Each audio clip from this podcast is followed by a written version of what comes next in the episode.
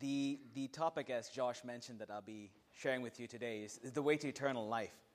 And I'm going to jump right into it because the passage is, is Mark chapter 10, verse 17 to 27. Mark chapter 10, verse 17 to 27.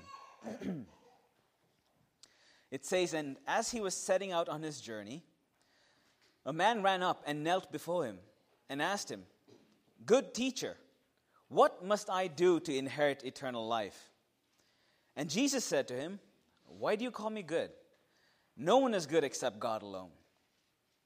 You know the commandments do not murder, do not commit adultery, do not steal, do not bear false witness, do not defraud, honor your father and mother.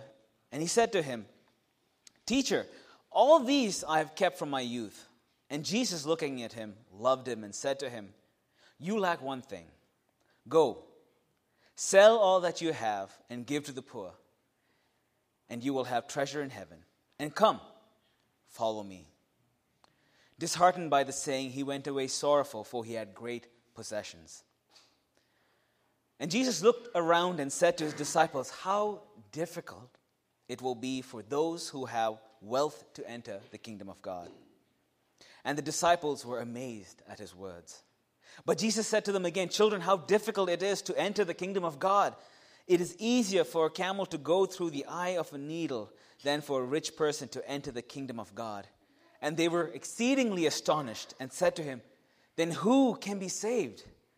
Jesus looked at them and said, With man it is impossible, but not with God, for all things are possible with God.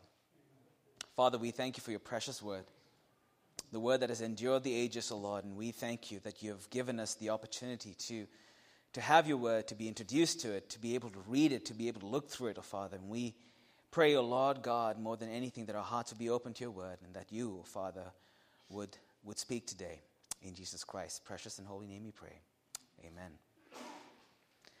The kingdom of God. You know, one of the purposes as to why Jesus came down is to let man know that the kingdom of God is at hand and that men ought to seek ye first the kingdom of God and his righteousness. That is what Jesus states that we should all pursue. There is nothing else, nothing else at all that should captivate our attention, nothing else that ought to be as so vital to repent and believe the gospel. And in this passage that we just read, we have here this pursuit shown to us by this rich young ruler. And I say rich young ruler because when you read Matthew, you read Luke, you see that the same uh, narration is given, and they use the word young man, rich ruler. And so we get this compilation that this is a young, rich ruler.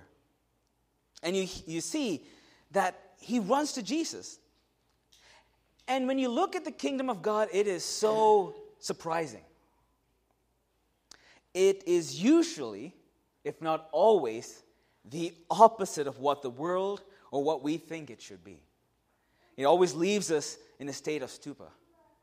And when we think about how we can enter into the kingdom of God, we are often reminded of verses in the Bible that says how you can't enter the kingdom of God. You know, 1 Corinthians 6 verse 9 says, Or do you not know that the unrighteous will not inherit the kingdom of God? Not be deceived. Neither the sexually immoral, nor idolaters, nor adulterers, nor men who practice homosexuality. And in Matthew chapter 7, verse 21 to 23, it says, it talks about how the unrighteous, the lawless, shall not enter the kingdom of God. But in the passage we just read, we have the exact opposite. Not only do we know at this point that badness doesn't get us into the kingdom, we now have a situation where, if I could say, goodness is not enough to help us into entering the kingdom of God. You see, in, in this day and age, you tend to have at least, at least two groups of people, crowds of people. You have those who say, you know what, God is love. God loves us all, and He will ensure we all get to the kingdom of God. That's how we're going to have eternal life. We don't have to do anything, there's nothing to worry about. He's got it covered. The other crowd says, no, no, no, we must do good. We must pursue to do all things right, be neighborly, do everything in the commandments, ensure that we got all the check marks done, and we will inherit the kingdom of God. I don't need to go to church. I don't, I don't need to, to, to learn doctrine or fellowship with other believers. I just need to live a good life. And that should be all that matters. That's what will get me to the kingdom of God. And this is the group of people that gets addressed in Mark chapter 10, the passage we just read. This is a message for every one of us, and it applies to all of us. Of all the encounters, this is one encounter that tends to surprise most people in regards to the ending. Because here you see this man, who in your mind you would say, Wow, this is a man the Lord would delight in. This rich young ruler. This would be the guy who would receive a warm, warm welcome from the Lord and would enter the kingdom. In the modern view of a Christian, he would be the perfect Christian, but he's outside the kingdom. And we see he walks away in sorrow as we read the passage. We see how the, the disciples themselves are astonished. If not him, who? If not him, who can be saved? The disciples couldn't grasp this. Isn't he in? If he isn't in, who is in? The kingdom of God is completely unnatural to the natural man. It is in polar opposites. And the only way we can start to comprehend it is by discarding all our preconceived ideas and notions. Approaching Jesus with humility, willing to soak in his teaching and follow him. So we, we, we all think we know what it means to be a Christian, and we all believe we know how it is that we can enter the kingdom of God. And this is exactly what the disciples thought as well. But our Lord shows us altogether that, hey, listen, the disciples were entirely wrong. So let's look at the, the rich young ruler. We have this young man. He rushes to Jesus, he runs and kneels before him. And in his heart, he knows that there is something that he still lacks.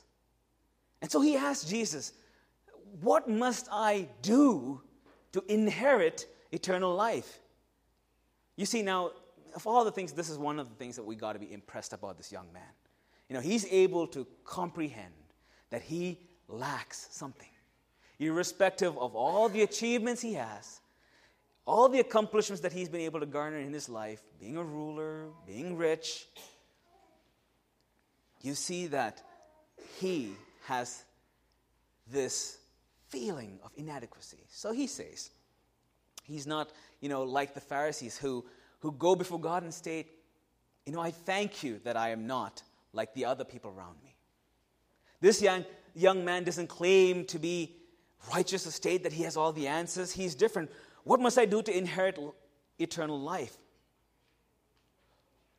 Well, we don't know what caused him to ask this question. You know, we can, we can kind of figure out he must have been walking by, hearing Jesus speak, hear the words, hear the words about eternal life, and he comes rushing in.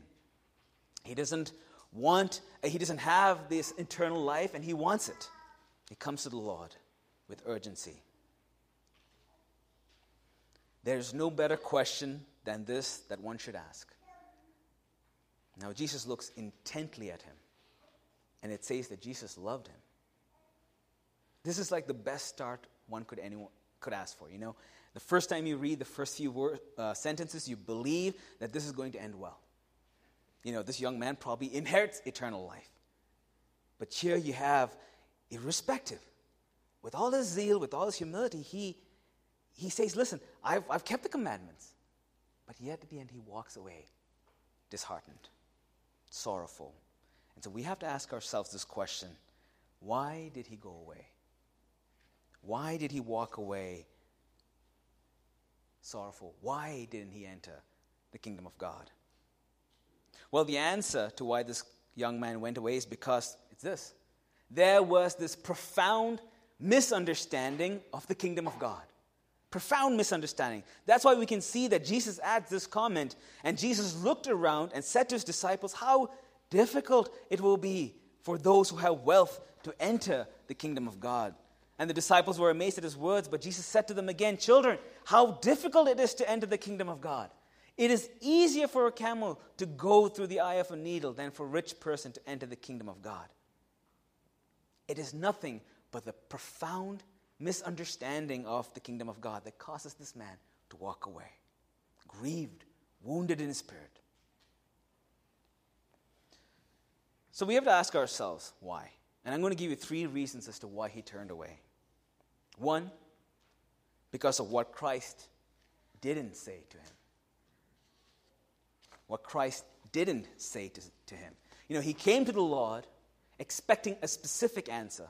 He expected the Lord to say to him particularly specific things.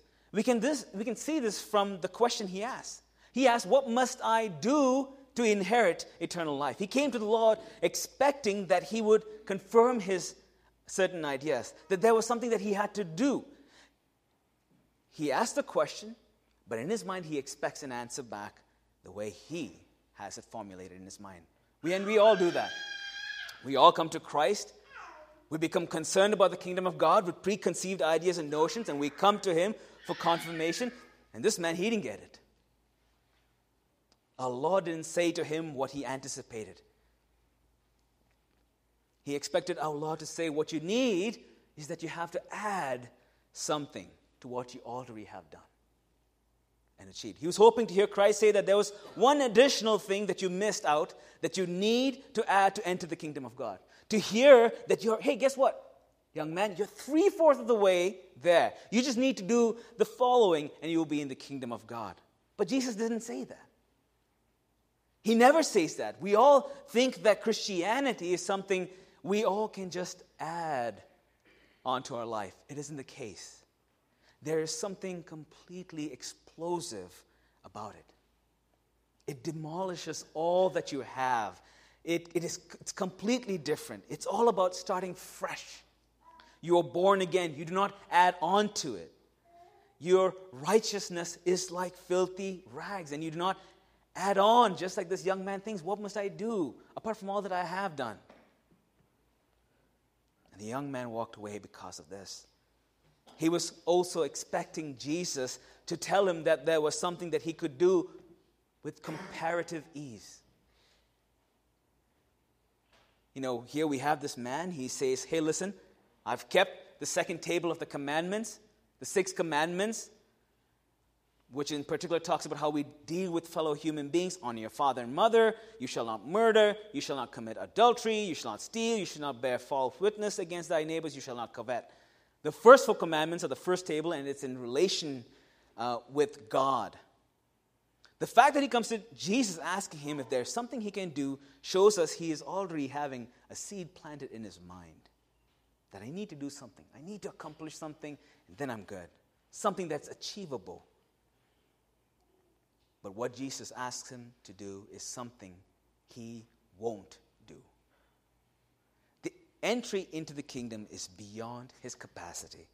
With man, it is impossible, but with God, all is possible. You see, this is the mistake that mankind makes, that we all make, that we in some way can earn our salvation, that a man, by striving, can enter the kingdom of God that a man, by doing something, can make himself a child of God.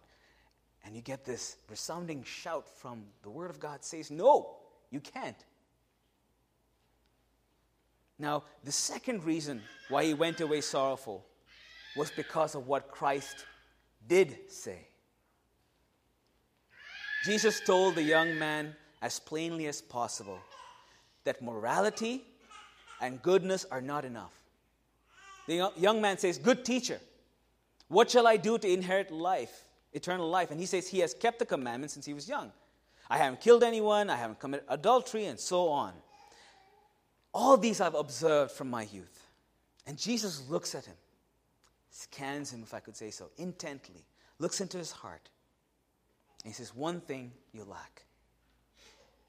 All that you've done, it's not enough. It's not going to get you anywhere. You can keep the commandments, and it's not enough for you to get into the kingdom of God. Keep in mind that all that the, the young man said was this, the six commandments. Even if you kept the first four, it is not enough. This is the, the, the moral position of many people in the world. Hey, guess what? I live a good life. I live a clean life. I'm good to the people around me, and that's enough. That does not let somebody into the kingdom of God. And so the young man goes away sorrowful because Christ told him the truth about himself. Jesus showed him the real trouble in his life, the truth that cuts, that hurts, and offends. Here we see that Jesus shows tremendous understanding of human nature. And we see this even in John.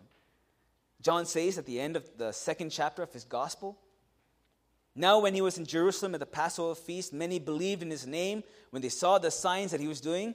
But Jesus, on his part, did not entrust himself to them because he knew all people and needed no one to bear witness about man, for he himself knew what was in man.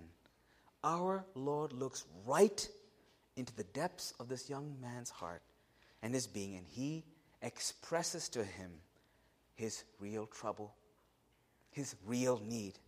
And here's the principle we all think we know what we need. We all think we, that we are the experts when we diagnose our own cases. This man here does it the same way. He comes to one who reads us like a book. He comes to one who knows us better than we know ourselves. He comes to the one who can see through all of his camouflage and he sees to the heart of the problem and he exposes it and it kills and it hurts. This is what Jesus said Go, sell all that you have and give to the poor, and you will have treasure in heaven. And come, follow me. That is what did it. In this particular case, the struggle the man had was with his riches.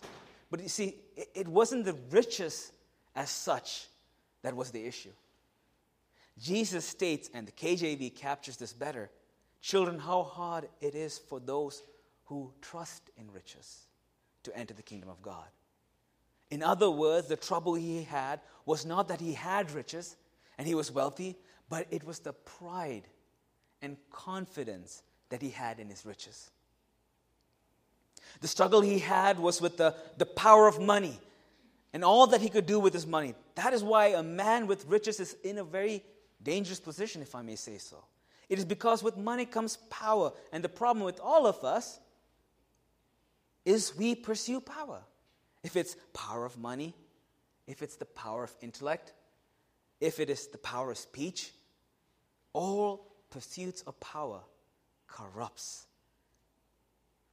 In his case, he was able to use his money the way he wanted, how he wanted to use it. It was all in his control and in his way. He probably did a lot of good with his money, but he did it according to his choices. Jesus says, Give it away, all of it.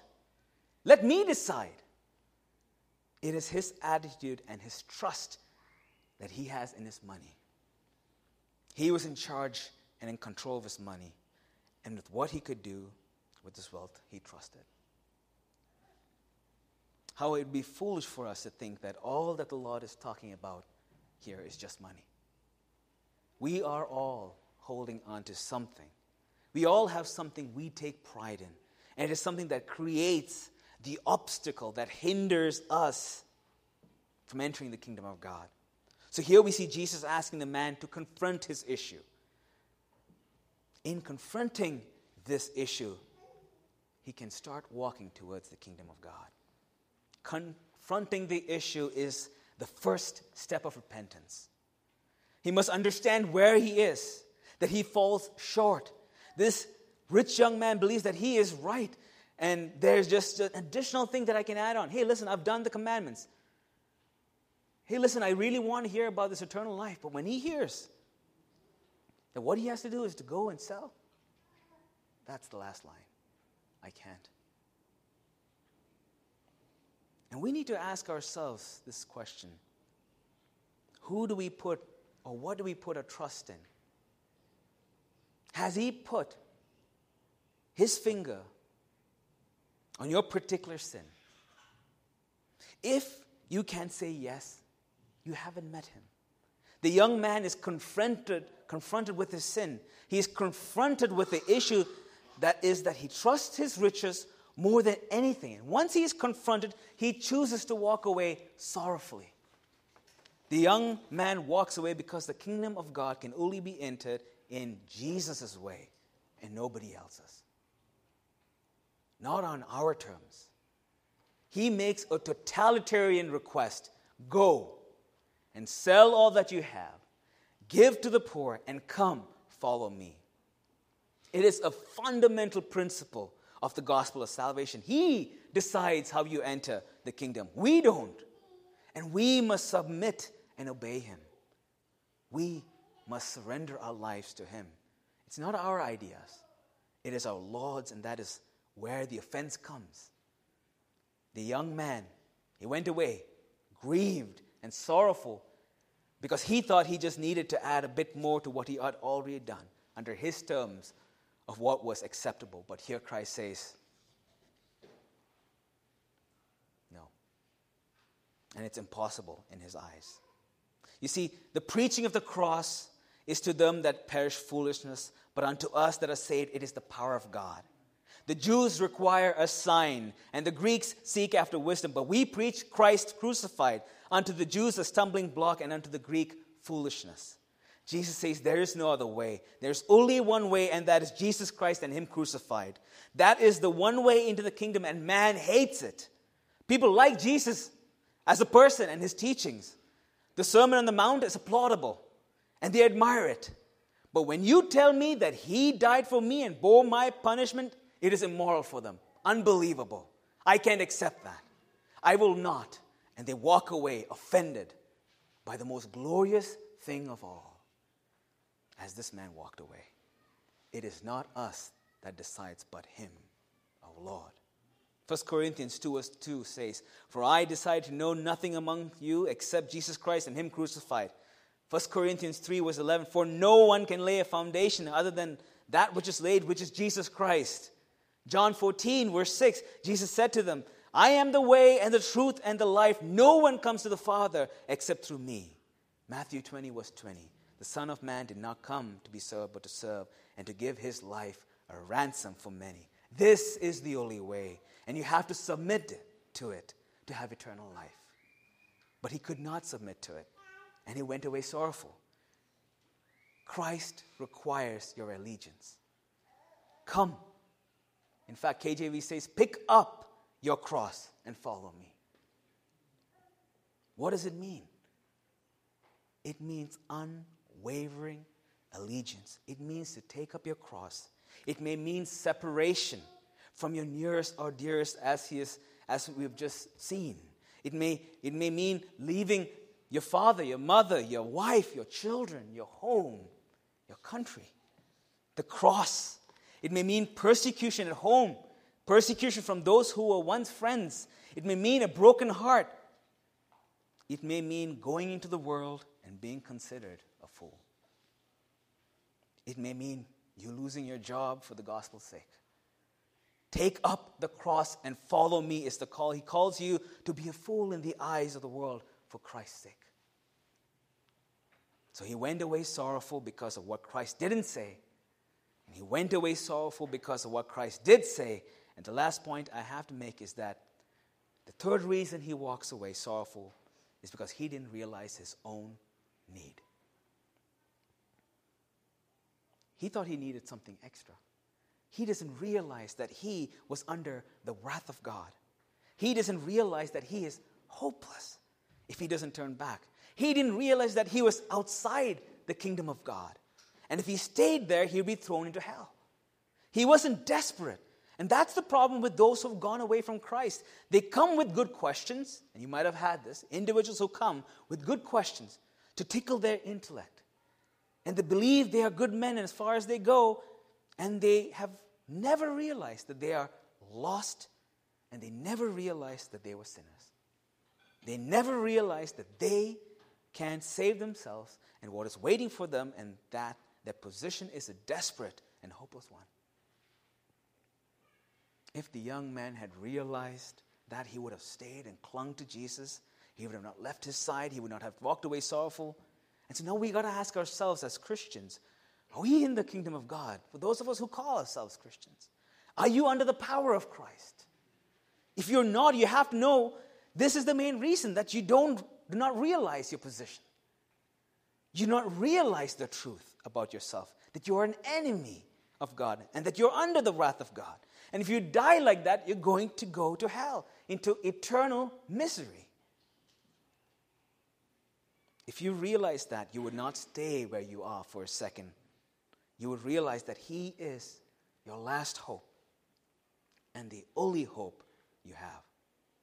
This young man didn't realize that, and that's why he went away. The young man also didn't realize who Christ was. He just considered him a unique and good teacher. He was nothing more in this young man's eye. A great teacher, sure, but he was missing the truth. And he came so close to discovering it when he called Jesus good teacher. He says, Good teacher, what must I do to inherit eternal life? And Jesus says to him, Why do you call me good? Do you realize what you're saying? He says, You call me good. There's only one who is good. Does this term really apply to me or doesn't it? Do you know the meaning of this connotation? You call me good and you are you're right. There's only one who is good and that is God. You've applied it to me. The young man doesn't know what he's saying. That he was so close to the truth. Jesus says, I'm the Son of God who stepped down from eternity into this world. The young man doesn't get this and he changes it later to just calling him teacher. If you notice in the passage, at one point says, good teacher, and the next time he addresses him, teacher. He doesn't go the distance, he doesn't realize the truth. Had also completely failed to realize the truth about the treasure in heaven. Jesus says, You lack one thing. Go, sell all that you have, and give for the poor, and you will have treasure in heaven.